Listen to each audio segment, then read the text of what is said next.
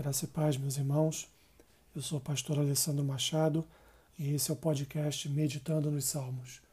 Hoje com o Salmo 41, que diz assim: Bem-aventurado que acode ao necessitado. O Senhor o livra no dia do mal. O Senhor o protege, preserva-lhe a vida e o faz feliz na terra. Não entrega a discrição dos seus inimigos. O Senhor o assiste no leito da enfermidade, na doença tu lhe afofas a cama. Disse eu: Compadece-te de mim, Senhor. Sara minha alma, porque pequei contra ti. Os meus inimigos falam mal de mim. Quando morrerá, ele perecerá o nome. Se algum deles me vem visitar, diz coisas vãs, amontoando no coração malícias. Em saindo, é disso que fala. De mim rosnam a uma todos os que me odeiam. Engendram males contra mim, dizendo: peste maligna deu nele, e caiu de cama, já não há de levantar-se. Até o meu inimigo íntimo, em quem eu confiava, que comia do meu pão, levantou contra mim o calcanhar. Tu, porém, Senhor, compadece-te de mim e levanta-me, para que eu lhes pague segundo merecem. Com isto conheço que tu te agradas de mim, em não triunfar contra mim o meu inimigo. Quanto a mim, tu me sustens na minha integridade e me pões à tua presença para sempre. Bendito seja o Senhor, Deus de Israel, de eternidade para eternidade. Amém e amém.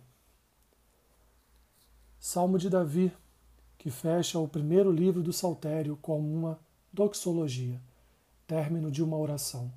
É um salmo de bem-aventurança, sabedoria e lamento. O salmo inicia com uma breve bem-aventurança no versículo 1. Feliz é aquele que socorre o necessitado. A esse Deus livra do mal. Alguns estudiosos entendem que os três primeiros versículos deste salmo foram escritos por algum sacerdote que se dirigiu ao rei Davi quando este estava sofrendo por alguma enfermidade.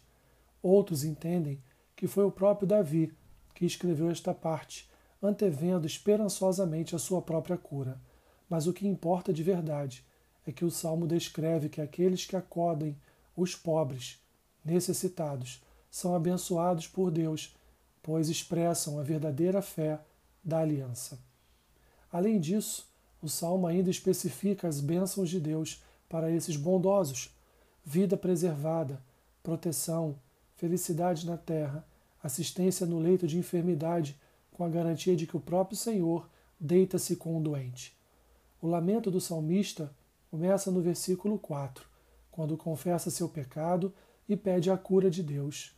Julga ele que a causa de sua enfermidade foi o seu pecado.